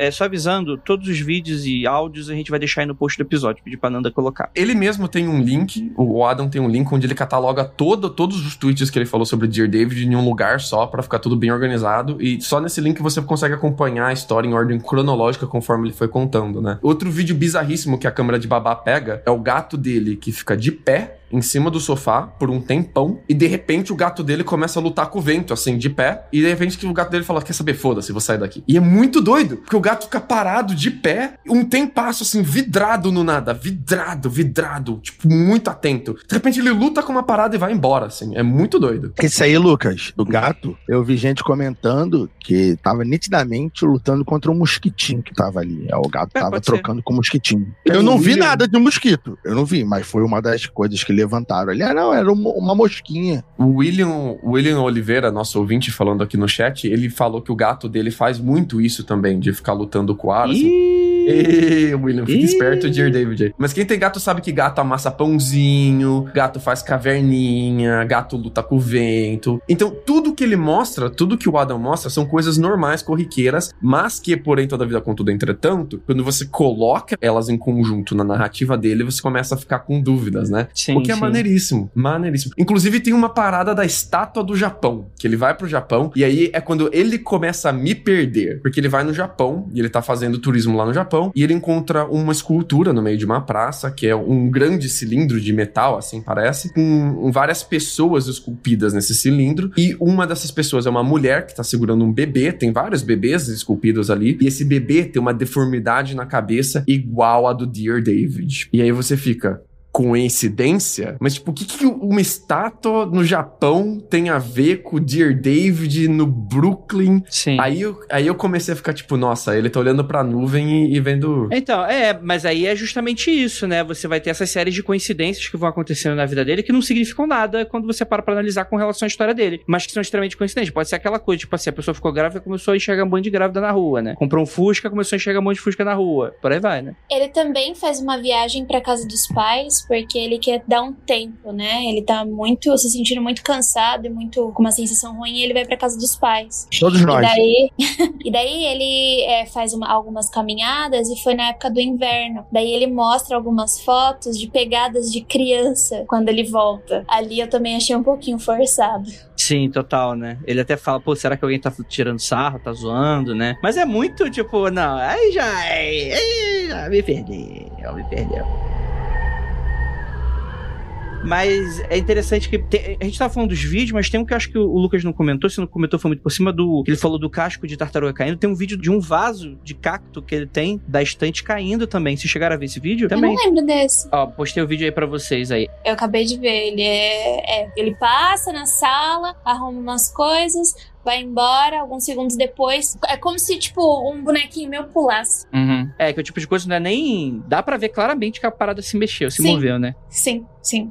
Tem mais o vídeo do gato dele que é interessante, assim, que o gato dele parece que tá andando normalmente, ele toma um susto, vira de costa e tenta acertar alguma coisa e continua andando, assim. Mas, de novo, normal de gato, assim, né? E tem várias outras fotos que ele posta também, tanto da, do olho mágico do apartamento dele, quanto de dentro do galpão que tem do lado da casa dele, né? E ele brinca de novo com a resolução das fotos, né? Porque a foto parece que não tem nada, mas se você estoura ela, parece que pode ser que uma mancha de luz seja uma criança te olhando, assim, né? Ah, e de um ângulo diferente, ou de lado, ou tortinho. Então ele faz várias brincadeiras assim, né? Inclusive tem uma hora que ele diz que ele acha que tem alguma pessoa no teto do galpão olhando pra dentro da casa dele, que o galpão é do lado do apartamento dele, né? E ele fica boladíssimo, que ele acha que ele viu o Dear David em cima do galpão, né? O que é muito doido, assim, criança que escala, que escala teto. Tem várias coisas que ele ou deletou ou ele acabou no anexando depois, né? Então acaba meio que se perdendo assim com o tempo. Deixa eu te perguntar um negócio. Como Hum. se faz. Talvez outra pessoa saiba, eu não sei. Como se faz pra perder o verificado no Twitter? Eita. Como assim? Ele perdeu o verificado no Twitter? É, porque pelo que eu lembro, o Twitter da época dele era verificado. Eu não Sim. lembro disso. Então, não é porque mais. Ou ele é trocou porque- de Twitter e nin- ninguém verificou. Eu acho que ele trocou de arroba. De arroba ele trocou sim. Ele não ele usa outro arroba hoje. É, ele usa outra arroba. O verificado do Twitter, diferente do que muita gente acredita, ele não é pra dar respaldo ao que você fala. Ele não é uma garantia do que a pessoa verificada tá falando é verdade. Não é pra isso que não é uma- um, um verificado de credibilidade. O verificado do Twitter é pra verificar que o usuário que tá usando aquela conta é realmente a pessoa pública que tá por trás daquela conta. Ele é um verificado da autoria do tweet, não do conteúdo do tweet. Você ganha o verificado se você é uma pessoa pública famosa ou se você é um jornalista. Jornalistas também ganham verificado, porque o Twitter mais antigo tinha um grande problema da galera fazer conta de jornalista, espalhar bobagem no nome do jornalista pra manchar o nome dele. Então, se você é algum tipo de jornalista, trabalha pra portal de notícia, mesmo que você não seja uma pessoa pública, você também ganha verificado. Aí é por, eu acho que é por isso que ele tinha o verificado também, mas tem umas regras que você tem que seguir pra manter o verificado, e eu acho que não pode mudar de arroba também, porque senão é foda. O Twitter tem que ir atrás de você verificando toda a arroba que você cria, fica de complicado também, né? Então deve, deve ser por isso mesmo. Eu fiz essa questão por uma questão de, de,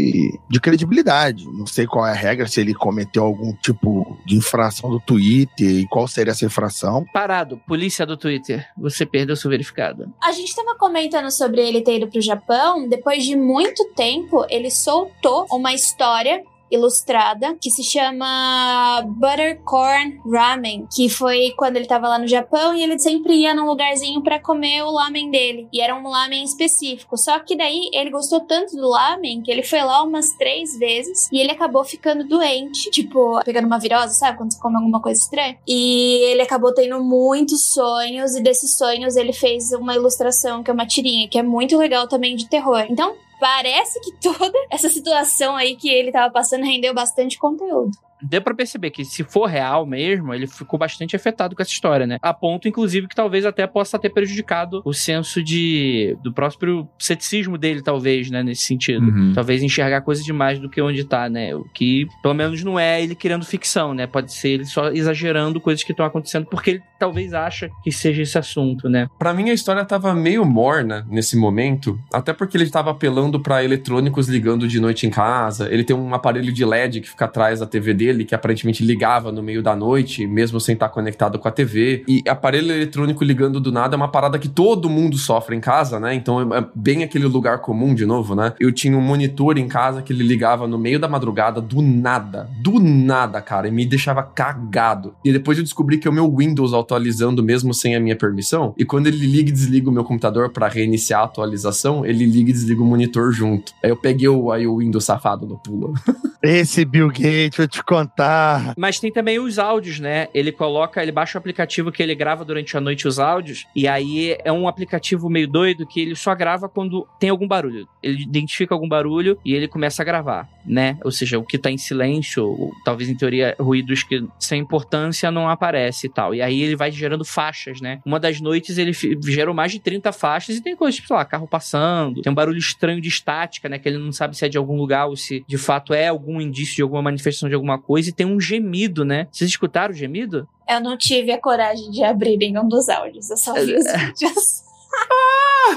Jay cagona! Não tem problema, porque nesse momento o podcast ficou em silêncio e o gemido vai tocar agora.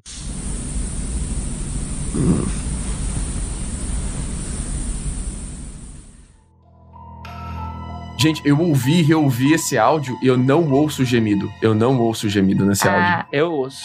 Eu ouço. Quando as pessoas dormem, gente, a gente faz barulhos esquisitos. A gente, quando a galera começou, né, a falar sobre, ah, o, ele tá captando som tal, eu lembro que teve alguém que veio e falou assim: você já fez algum exame pra ver se você é um sleepwalker, se você é sonâmbulo? E ele falou que não. Mas é, eu lembro que ele colocou numa sequência que poderia ser explicado como alguém que é sonâmbulo, mas aí depois veio a câmera e não pegou nada, e aí o lance do sonâmbulo caiu por terra. Mas eu tô falando desse negócio do sonâmbulo porque tem uma moça no TikTok que ela se filma e ela tem crises horríveis de sonambulismo. Ela coloca lá pra galera dar risada. Eu fico um pouco tipo, mano, coitada dessa moça, porque ela faz umas coisas muito nada a ver. E aí eu lembrei que nessa época alguém chegou a falar pra ele, tipo, olha, você, será que você não é sonâmbulo, tal? Mas aí depois vieram as câmeras e foi, mas eu vou, deixa eu ouvir o Essa é a Jay cética. Ah, não, barulho não dá, não. Ouvi, ouvi. É bem baixinho, é bem brevezinho, ele faz um hum, assim, é bem rapidinho. Um peidozinho? É, Aquele molhadinho?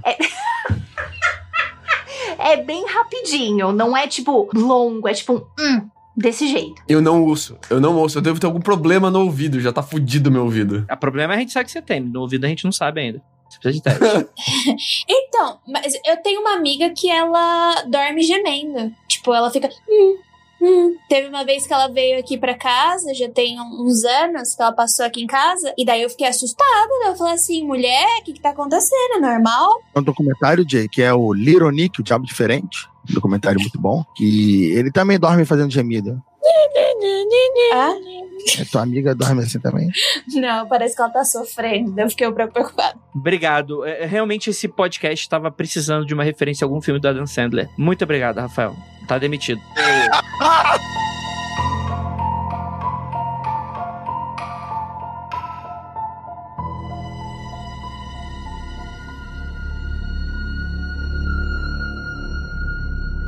É aí que a história começa a ficar sinistra pra valer. É agora que eu quero, vai, eu quero ser enganado, vai.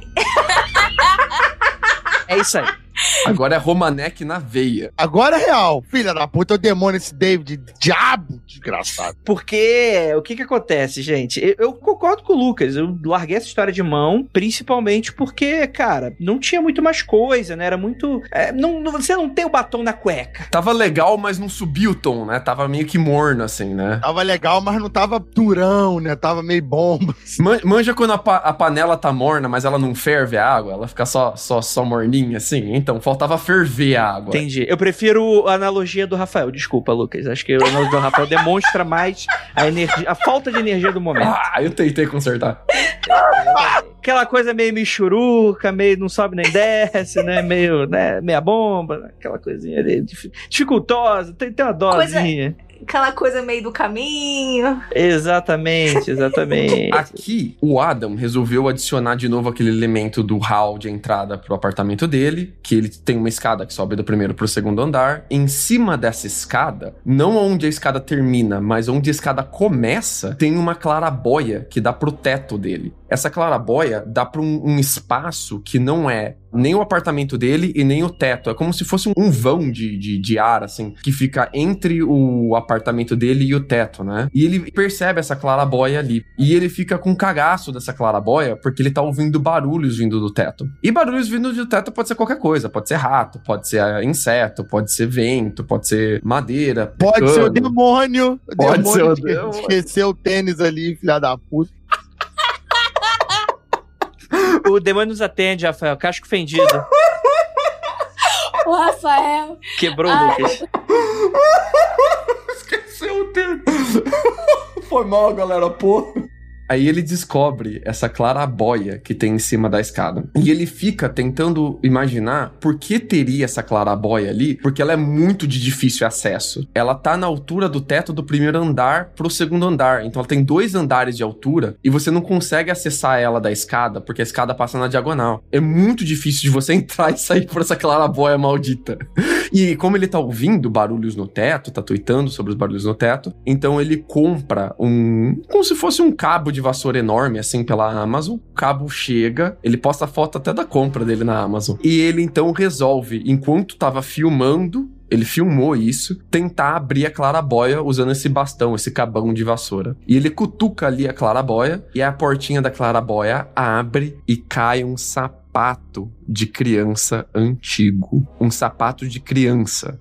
Bem antigo, daqueles de couro bem antigo mesmo, assim. Dá pra ver a costura e tal. Tudo sujo, tudo empoeirado. É a época da construção do prédio. E ele fica cagadíssimo. E aí essa história bombou bastante no Twitter, fora dos Estados Unidos. Essa história já vinha bombando fora dos Estados Unidos, mas dessa vez, por causa desse maldito desse sapato, ela bombou pra valer. Todo mundo conheceu o Dear David no Twitter. Foi muito, muito histeria, assim. Porque agora você tem a prova cabal de que realmente tem alguma coisa acontecendo. É a prova física. Exatamente. Tem um sapato e é de criança. Tipo, foi, foi mesmo a explosão, né, do negócio. Só faltou cair a prateleira da clarabóia. As outras coisas, assim, elas não têm relação direta com Dear David. Ah, a cadeira no armazém, será que tem a ver com Dear David? O, o LED da minha TV acendendo, será que tem a ver? O casco de tartaruga, Estátua no Japão. estátua no Japão? Mas essa, essa é a primeira vez que tem uma. É, é do Dear David. É um sapato de criança, não tem como não ser. Então ele, pelo menos, bancou a própria história dessa vez. Ele parou de, de manter a água ali no morninho e resolveu aquecer a panela pra ferver, né? Então dessa vez você ficou, meu Deus do céu. Ele chama o dono do, do apartamento, do qual ele aluga o apartamento, pede pro cara entrar ali dentro e ver se tem alguma coisa ali nesse espaço, nesse vão. O cara vem com uma, uma escada, abre a clarabóia, mete o cabeção ali dentro, coloca a lanterna. Em primeiro momento ele não encontra nada e depois ele percebe que tem alguma coisa ali. E o Adam, antes de falar sobre isso, ele tinha contado que ele tava ouvindo barulhos enormes vindo daquele vão. Coisas como se fosse alguém derrubando bolas de boliche. Ele fala muito bem isso, bolas de boliche. E o que o dono do apartamento encontra é uma bolinha de gude verde. De novo verde, que tem a ver com o Dear David, e é uma bolinha, que ele tava ouvindo um bolão. E ela tava rachadinha, né? Ela tava meio rachadinha na ponta, que nem a cabeça do Dear David. É, ela tem um biquinho assim na ponta, né? O Adam parece que foi investigar como são fabricadas bolinhas de gude e ele descobre que as bolinhas de gude antigamente eram cortadas com um grande tesourão enquanto elas ainda eram vidro quente, né? Então às vezes elas ficavam com um biquinho assim, como se isso fosse uma prova de que aquela bolinha de gude é algo muito antiga, que tem a ver com o sapato, que também é antigo. Então se o sapato tem a ver com o Dear David, o sapato é antigo, a bolinha que é antiga tem a ver com o Dear David. Uhum. A lógica implícita ali é essa, né? Sim,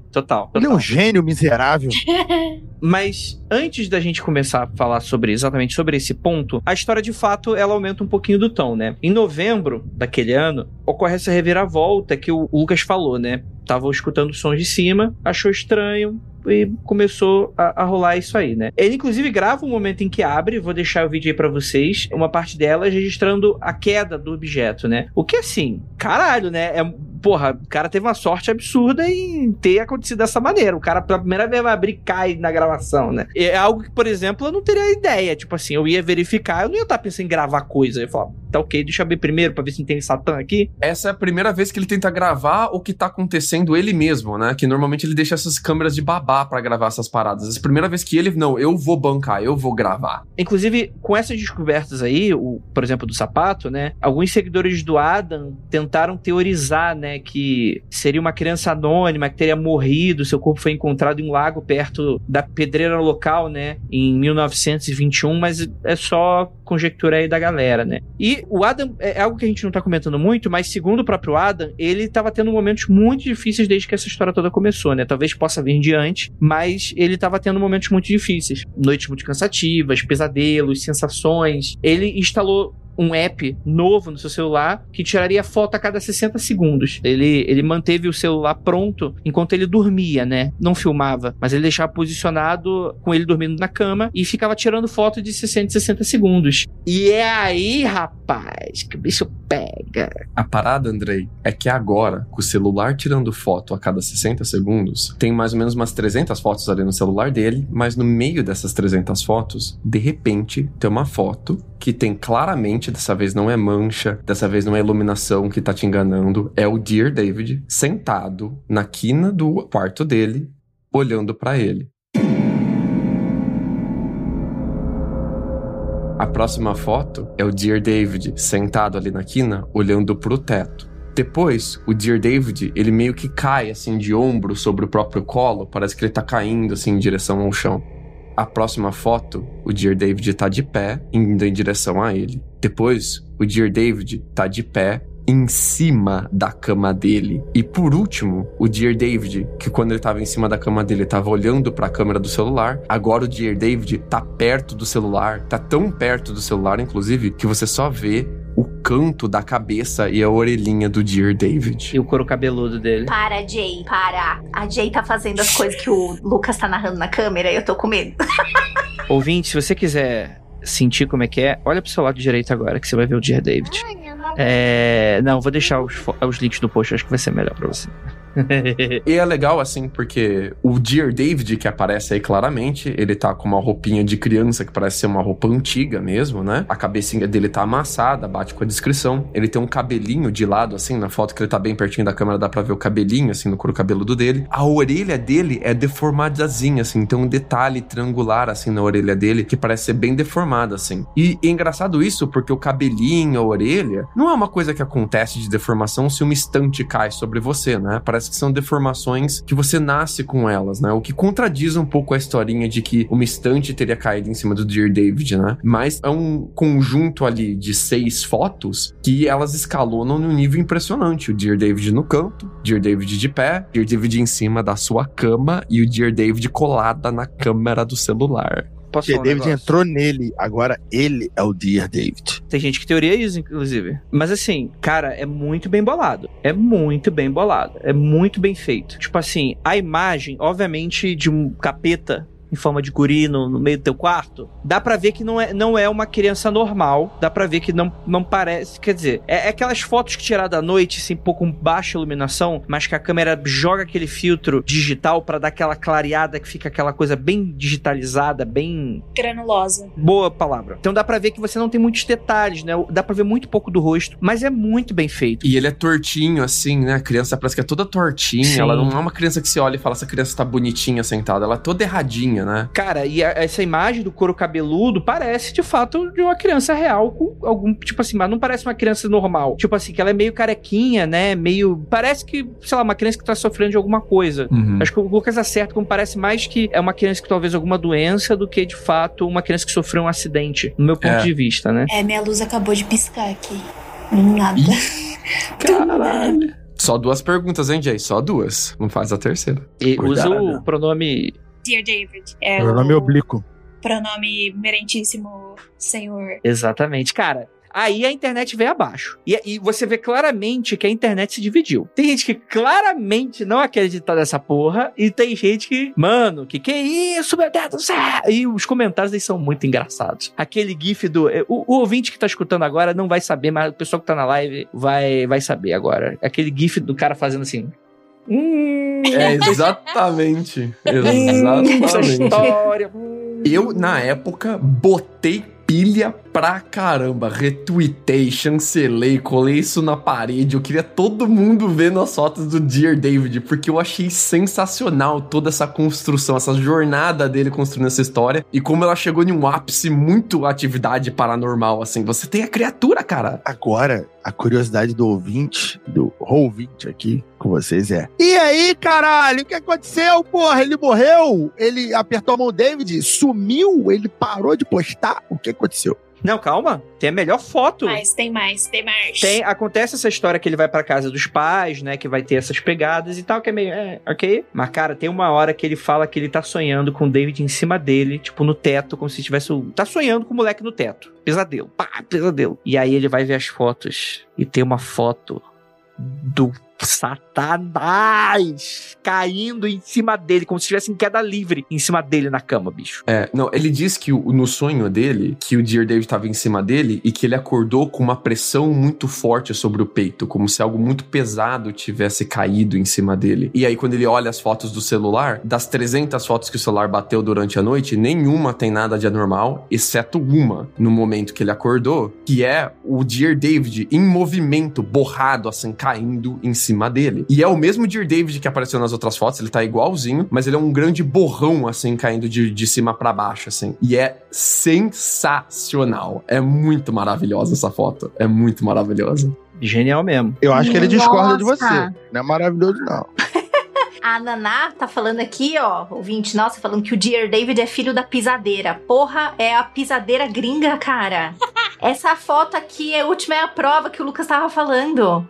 Socorro! Pesadíssimo. Muito bom, muito bom. Parabéns. Nota 10, odiei. Tô com medo. Depois disso, ele só tem mais uma thread depois dessa, assim. E essa thread, pra mim, foi uma brochada incrível. Porque ele postou fotos no Instagram com uma amiga dele, que ele se encontrou pra comer um almoço, assim. E postou fotos no Stories, assim, né? Encheu Stories de emoji e postou Stories. E nada, né? Aí no dia seguinte ele foi ver, teve gente que falou que na terceira stories que ele postou, que ele postou três, a terceira foto veio bugada. E é uma foto que ela tá toda digitalmente assim errada. Parece que tem um camadas assim. Um glitch, né? Parece um glitch. É um glitch, é um bug assim na foto, que parte dela tá roxa escura, a parte tá roxa clara, e a parte do rosto dele, do Adam, tá toda deformada. E como é Stories, morre em 24 horas, mas os fãs bateram, os seguidores dele bateram ali o print e tal, e mandaram pra ele, e ele faz a thread no Twitch contando isso. Olha, postei esse Stories, no meu celular a foto tá bonitinha, eu tô olhando pra foto aqui, mas parece que o Stories postou bugado. E fica nisso. Essa é a última vez que a gente tem alguma, alguma grande thread relacionada ao Dear David, algum caso relacionado ao Dear David, e depois disso ele só apareceu pra falar que não falaria mais sobre isso. Num filme, ele teria morrido.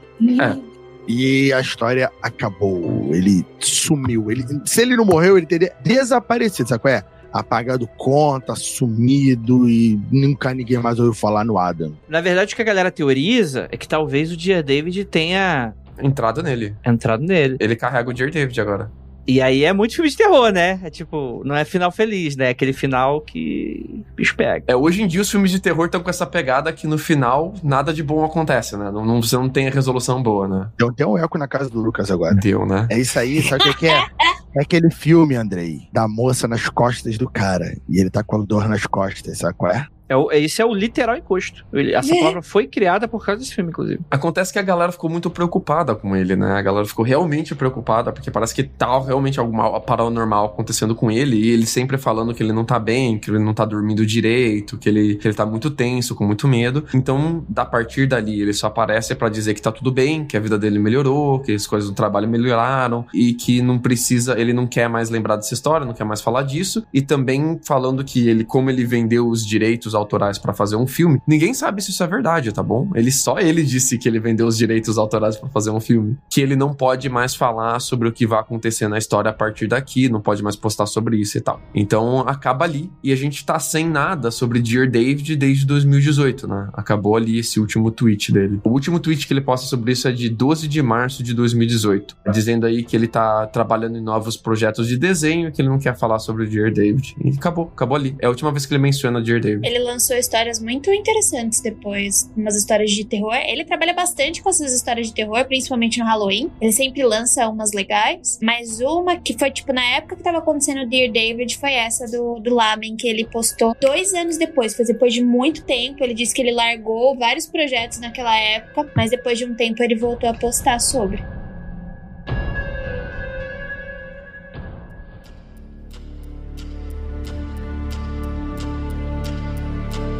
Mas vamos lá, gente. O que, vocês acham dessa história?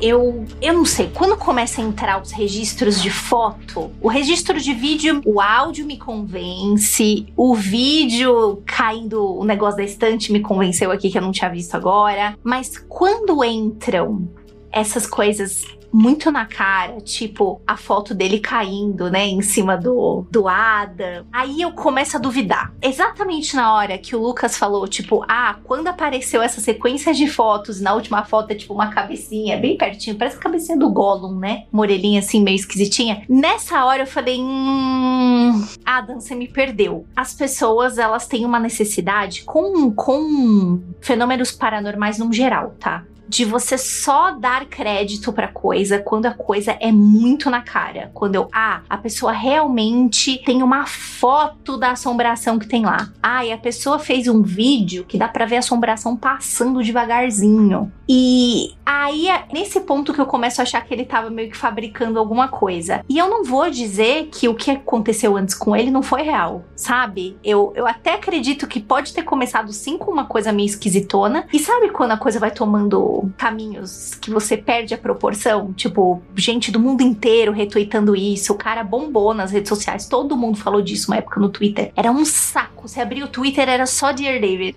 E aí eu fico pensando, será que o cara foi levado a fazer isso pra entreter mais as pessoas, porque as pessoas. Isso virou entretenimento, né? Virou a novelinha semanal, né? Quando ele postava lá os updates do que tinha acontecido. Então eu fico. Eu vou falar pra vocês que eu fico muito dividida. Eu acho que esse lance de, ah, você tem que provar que é real com, com umas fotos desse jeito tão gráfica não sei se é assim que funciona, sabe? Tem tanta gente que tem experiências do tipo e que fala, gente, não tem como explicar, eu só senti, a pessoa que tava comigo lá viu, pô, vocês são escolados aí, vocês e os ouvintes são escolados de aconteceu comigo. Quem assiste lá o aconteceu no Insta, no Instagram também, vocês são escolados disso. Olha, foi tal pessoa que viu, a gente estava no lugar, viu o que aconteceu e com certeza não conseguiremos provar para ninguém, mas aconteceu. Aí eu, eu não sei, eu vou dizer para vocês que eu fiquei, a partir dessa foto, eu fiquei muito mexida. Eu acho que pode ter, vai, vou resumir, acho que pode ter começado um lance real mesmo dele ter começado a ouvir coisas e tal, e terminou ele querendo entreter um público. Não sei. Muito bom, muito bom.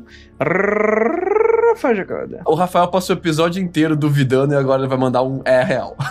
É lógico que é. Eu, tô fazendo aqui o serviço que, que, que, é o correto. Eu tenho que duvidar, duvidar, levantar todos os pontos que eu acho que pode ser passível de engano. Mas isso é real. Por que, Ju? Do seu argumento, Ju, eu acho que às vezes, né, 99% do, do, dos casos, não tem como provar. É só. A gente sente, a gente sabe que aconteceu alguma coisa, mas em cima daquele 1% que sobra, tem um caso que acontece com uma coisa a mais. Esse aconteceu alguma coisa a mais. Agora, ele deve ter valorizado no seu belo texto, na sua bela montagem da história, aconteceu exatamente na ordem que ele escreveu? Duvido pra cacete. Isso aí eu acho que não, porque o cara, o cara passa por uma experiência, ele tem a mãe ali. Eu até pedi pro Andrei assistir um, um anime lá na Netflix chamado Assim Fala Ruo, não sei o que. É um, é um anime de parecido com Jojo Bizarre. Eu não gosto de Jojo Bizarre, mas esse anime é de terror. E o cara é um mangaka e ele vive umas paradas sobrenaturais para fazer quadrinhos daquilo. Então, às vezes, aproveitando, ele deu o azar e ao mesmo tempo a sorte dele ser um bom roteirista, dele saber escrever uma história e ele passar por uma situação escrota. E ele, em cima disso, conseguiu fazer esse roteiro aí. Eu acho que vai ser um excelente filme. Vai ser no final, aí, apesar que todo mundo conheceu o final, que ele virou David,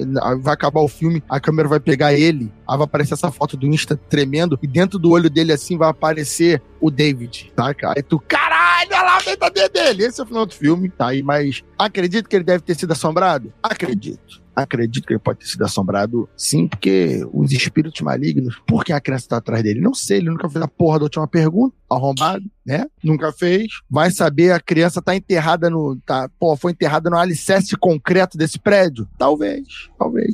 A criança foi dissolvida no, no sótão desse prédio maldito? vai saber, não sei onde está essa criança, né? A pessoa que, que vistoriou o sótão, não vistoriou com muito cuidado. Inclusive, a pessoa que vistoriou o sótão, depois de, de saber dessa história, foi corajosa pra cacete. Vou subir no sótão, vou vistoriar. Parabéns. Mas acredito parcialmente aí, acredito que a assombração, os barulhos, parte do, do, do, trauma dos gatos aí pode ter sido real. Eu gosto dessa montagem, dessa montagem, dessa composição das fotos do, do David aí, acho bem feito. Não, não sei explicar se é montagem ou não, tô bem longe de saber disso, mas é muito boa. E eu acho que, assim, aquilo que eu tava levantando, questionando no, durante o programa. Pô, o cara pensou em vários detalhes. Eu acredito que alguém possa, determinado de escrever uma boa história, pensar em detalhes que só alguém que vai mudar a luz na internet e tal vai verificar. Mas também acredito que porra, ele ganhou muita visibilidade, vendeu camisa pra caralho com isso, ele vendia coisa no Twitter, né? Mas acredito que já tem a realidade aí. E talvez ele possa ter exagerado, talvez. Mas acredito sim que o cara se fudeu bem e hoje não é nem mais ele, é o David. Hum. Jay, o que, que, você acha? Ah, não acredito. É isso aí. Ou não? Quero ver. Se você disse, eu não vou nem falar nada. Vou até ficar quieto. Brincadeira. Eu gosto muito do trabalho do Adam. Eu sigo ele há muito tempo. Eu gosto muito das ilustrações dele. Principalmente eu gosto do humor ácido que ele trata muitas tirinhas dele. Então eu gostei de ter acompanhado toda essa história. Mas ele me perdeu nas fotos, né? Porque eu também tinha uma Polaroid na época. E eu fui fazer uns testes. E dependendo da. É, muito problema de exposição da luz, né? Às vezes você tem um problema da máquina que ela não te obedece. Você precisa estar viradinho no lugar certo para ela ter exposição posição de luz certa. A foto dele, da diferença do, do telefone, do celular, para Polaroid, parece muito um problema de exposição, que a diafragma não ficou aberta o suficiente para entrar luz. E daí ficou escuro. Então, a partir daquele momento, eu já fiquei meio abalada, tipo, ah, vai rolar, mas eu vou continuar acompanhando a história, porque ela foi incrivelmente bem contada. Ele é muito bom em contar a história. É, se fosse um filme, com certeza eu acompanharia. Ele lançou outras histórias depois que eu também gosto bastante. Então, para mim não aconteceu, mas 10 de 10. Assistiria e compraria o DVD. Tu tá anciã, hein? DVD? Filho, Netflix e Prime não lança DVD de filme, não. Eu sou pobre, eu não tenho nenhum dos dois, então eu tenho que comprar, meu. Aí, na moral, eu vou na tua casa, vou te dar um bandão, mano. Tu fala um bagulho desse, não é possível, cara. Caraca, não é possível.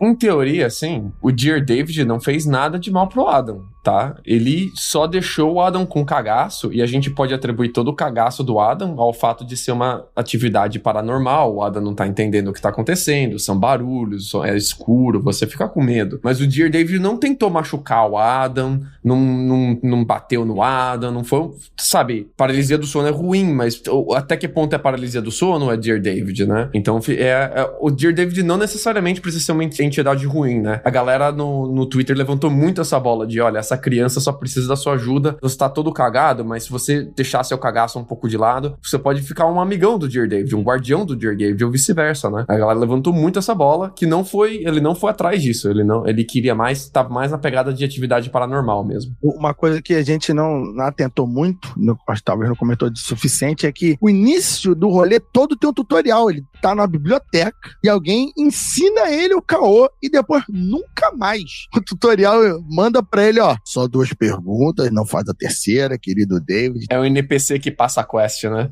Passaram a quest pra ele, ó, foram embora. Deixaram ele aí e nunca mais voltaram. Curioso? Bastante. Isso aí, isso aí, muito bom. Lucas Balaminute. Eu vou um pouco na pegada da Juliana. Primeiro, acho que a gente tem que deixar claro de que é uma história produzida e roteirizada, e isso não impede ela de ser verdadeira. Você percebe que ela é roteirizada porque ele usa da virada de um tweet pro outro muito bem, ele planeja o arco de cada thread como se fosse um arco dramático, com um final e tal, e depois ele acalma ela e deixa a ponta solta pra próxima. É muito um roteiro de televisão, assim, é um, é um roteiro pronto. Mas isso não impede de o que ele esteja passado seja verdade. Ele é um artista, então talvez ele tenha encontrado dessa forma de roteirizar e escrever muito bem a história dele, a maneira de lidar com essa história, né? Ah, Mas eu não acho que seja verdadeira. Eu me perco dele quando ele força um pouco a barra com estátua no Japão, por exemplo. parece- Ele foi pra uma quina da história, assim, ele virou à esquerda e se perdeu ali. Tipo, não tem nada a ver com o que ele tava contando. Ah, o bonecão ali me pegou tipo Romanek, quando tem o bonecão do ET do Romanek. Ele não, não me passou mais a credibilidade, me deixou menos crível pra minha história. E eu acho interessante a gente pensar sobre isso. O como em matéria de terror, quando você mostra mais, você perde o terror, né? O terror tá na dúvida, o terror tá na questão, tá na incerteza, tá no não saber. Quanto mais a gente sabe, parece que menos aterrorizado a gente fica, né? Então, talvez ele tentou ali dar um final pra história dele, mas é engraçado porque ninguém entendeu isso como final. Até hoje, a, a galera fala em Dear David, a história sem final. Qual é o final do Dear David? Ah, você lembra de Dear David? Como é que acabou essa história? Porque não, parece que ficou aberto, não, ficou, não teve um final, não teve uma resolução. Eu acho isso até legal na história. Eu acho isso até bacana não ter um final. É que pro David teve final feliz. Ele conseguiu seu objetivo. Se a força de um corpo. Eu não, eu não acho que é real, tá? Mas é uma questão assim de não tem porque eu. Eu poderia muito bem achar que é real também. É uma questão de achismo, assim. Não tem porquê. Porque eu não sou o cara, não, tá lá, não tô lá pra ver. Não tenho como eu provar ou desprovar. Pra mim você é o cara, Lucas. Pra mim você é o cara. Obrigado. Pra mim, assim, achar que não é real não é o mesmo que duvidar dele, tá? Não é o mesmo que eu achar, ah, acho que esse cara aí tá picaretando, acho que esse cara aí é mó mongolode. Adorei a história dele, adorei curtir a história dele no Twitter. Tava com saudade de umas paradas assim e me lembrou muito aquela época de aterrorizado.net. Manja, que tinha umas fotos nada a ver, com uns borrões. Será que tem ou não tem um fantasma nessa foto? E uma historinha bacana. Ele fez a mesma coisa. É, me lembrou muito essa época, gostei muito. E que pena que só teve o Dear David, queria que tivesse mais histórias desse tipo assim. Fora do No Sleep. Não precisa estar no No Sleep pra ser creepypasta, galera. Vamos postar no Twitter. Vamos lá. Faz bem feito, faz que deu um Adams. Inclusive, tem uma história que, sei lá, a Globo comprou ano passado, ano retrasado, que virou um, um filme, um seriado com Miguel Falabella. O Twitter tem essas, essas possibilidades interessantes. Né?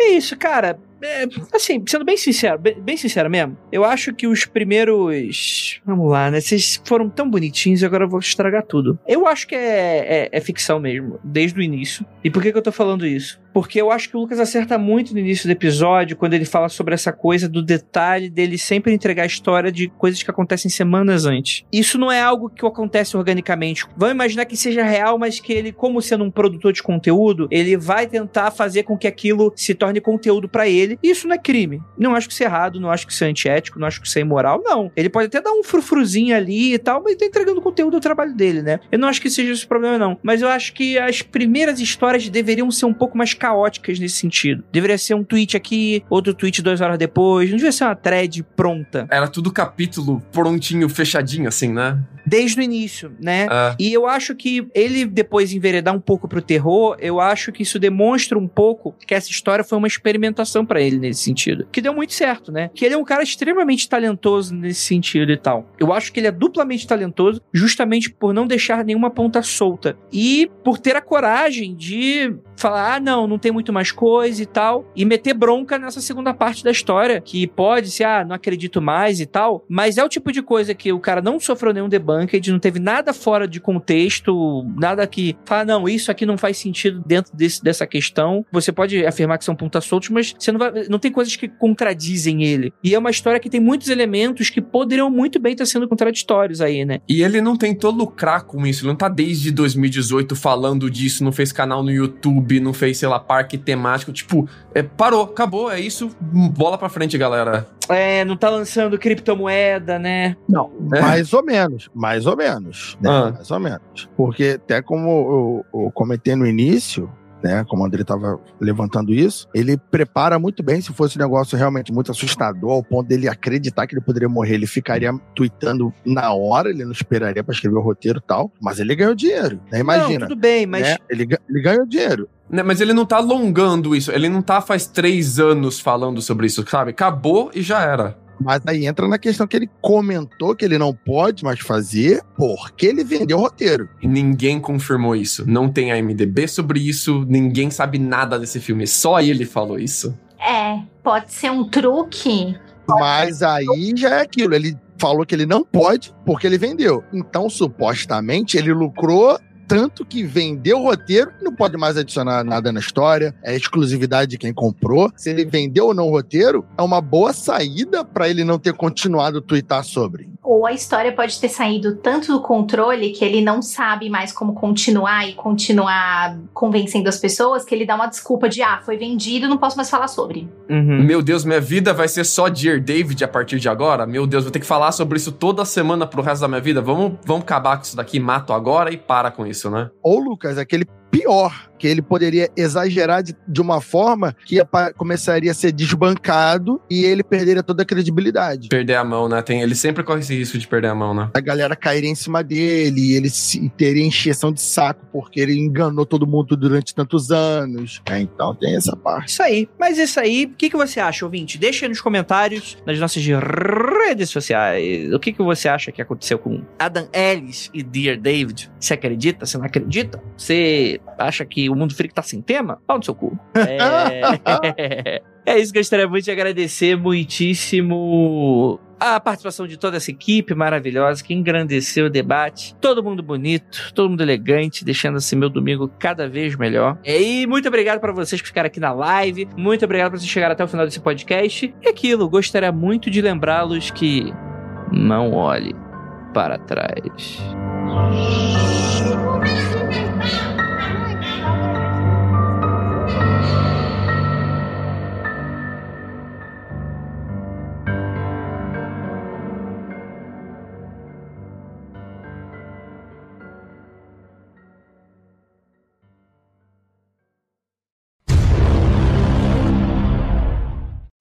Aí, Murilo, você vai fazer o seguinte. Murilo, eu, eu tô muito enchendo o saco esse, esse episódio, mas é por uma boa causa. Que é o teu trabalho. Porque o trabalho enobrece o homem, te enobrecendo. Então você é um cara muito enobrecido. Não tô falando que você não é nobre, você vai ficar ainda mais enobrecido. Vai fazer o seguinte: você vai falar, Rafael, faz o seguinte: pega um zap do teu guri dando uma risada, filha da puta aí, dando uns comentários de longe, perto e tal. E aí você mete aí no podcast. Ah, não olhe pra trás? Mete aí a risada do, do Satã aí. Nossa senhora. Nossa senhora. Tá. Murilo, manda mensagem. Murilo tem meu Twitter, meu WhatsApp. Ele. Manda pra mim. Que o bicho Aí virou, virou aquele filme lá. Como é aquele filme ruim, pessoal? Qual deles? Precisa ser mais específico. Aquele que, que não aparece porra nenhuma e no final ap- aparece. Atividade a- paranormal. Atividade paranormal. Atividade paranormal. Aí virou atividade paranormal. Eu tinha Não. muito medo do primeiro. O primeiro tirou meu sono, mas depois eu fiquei. Todo mundo tem medo daquele filme até assistir. Porque depois que A tu cara da assiste, Gil. presta atenção o filme inteiro e tu fala: caralho, era isso? O Rafa falando, só idiota tem medo desse filme. Todo mundo teve medo do filme do podcast. Exato, mas todo mundo teve medo porque, porra, Eu tive medo, eu tive medo. Eu tive também. A Ju Eu tá se medo. escondendo ali. até assistir. Quando eu assisti, eu só fiquei decepcionado no final, porque eu tive medo do filme inteiro e não acontece. Sabe que é um filme também que não aparece nada só no final que aparece? É um do M. Night Shyamalan, aquele dos velhos, acho que é os vizinhos, os, os Aquele visitantes. dos velhos. O dos velhos, dos velhos é top. Eu gosto daquele filme. É. Pesadíssimo, Vou, pesadíssimo. con- vou contar uma história pra vocês rirem, pode ser? Fazendo um, um- um parênteses sobre atividade paranormal, Jaca, pra você rir. Quando eu e o Frater MG namorávamos, né? Bom, eu... mas tem o quê? Uns quatro anos? Oh, não, tá bom, viu? Mas, há, há uns 15, sei lá, atrás. Ele frequentava a minha casa e tinha minha vozinha lá na minha casa. E a minha vozinha era uma senhorinha muito conservadora. Então não- o frater não podia dormir comigo. Se ele dormia na minha casa, ele tinha que dormir na sala. Eu dormia no meu quarto, que eu dormia com a minha avó, né? Que a casa era pequenininha, sempre dividia o quarto com a minha avó. Aí, resolvemos assistir Antes de dormir, eu, meu pai e o Frater MG, com atividade paranormal. Ok, assisti uma atividade paranormal, assisti uma paranormal, nossa, que coisa, né? Pergunta se eu lembro do filme, não lembro do filme. Aí fui dormir. Aí acordo de madrugada, acordo de madrugada desesperada, com o cu na mão. Se bobear, tava com dois cu. Um que não sabia de quem era e o meu na mão. E aí, Frater MG estava dormindo na sala. E eu, o cagaço de ser pega pela minha avó e tomar uma, bronca da minha avó era grande, mas o cagaço do filme foi maior. Eu desci as escadas e falei: Deixa eu dormir aqui com você, que eu tô com medo. Eu tô, tô com medo de dormir sozinha. E ele rindo, cascando o bico da minha cara. Cascando o bico. E aí. Foi isso, só assisti. Eu nunca mais assisti os outros. E o mais legal de tudo, as pessoas falaram: Ah, tudo bem. As pessoas entenderam! Elas não me deram bronca! Porque eu pensei, ah, vai falar que é uma desculpinha, né? Foi lá dormir com o namorado, dar uma desculpinha que tava com medo. Pra você, Não, cheirosa. Todo mundo. Entendeu? Pra você que quer se encontrar com seu cheiroso sem receber críticas da sociedade conservadora, vá assistir filme de terror. Beijo. Ah, tem que ser uma atividade paranormal. Um, porque o um, pelo amor de Deus. Atividade paranormal unindo casais. Você é um casal de pais conservadores. É, Quer dormir na mesma cama do que o seu cheiroso? usa. Atividade paranormal, com a família. Caraca, eu tô vendo aqui, a série tem seis filmes já, cara. Caramba. Tem muito filme, muito filme. mundofreak.com.br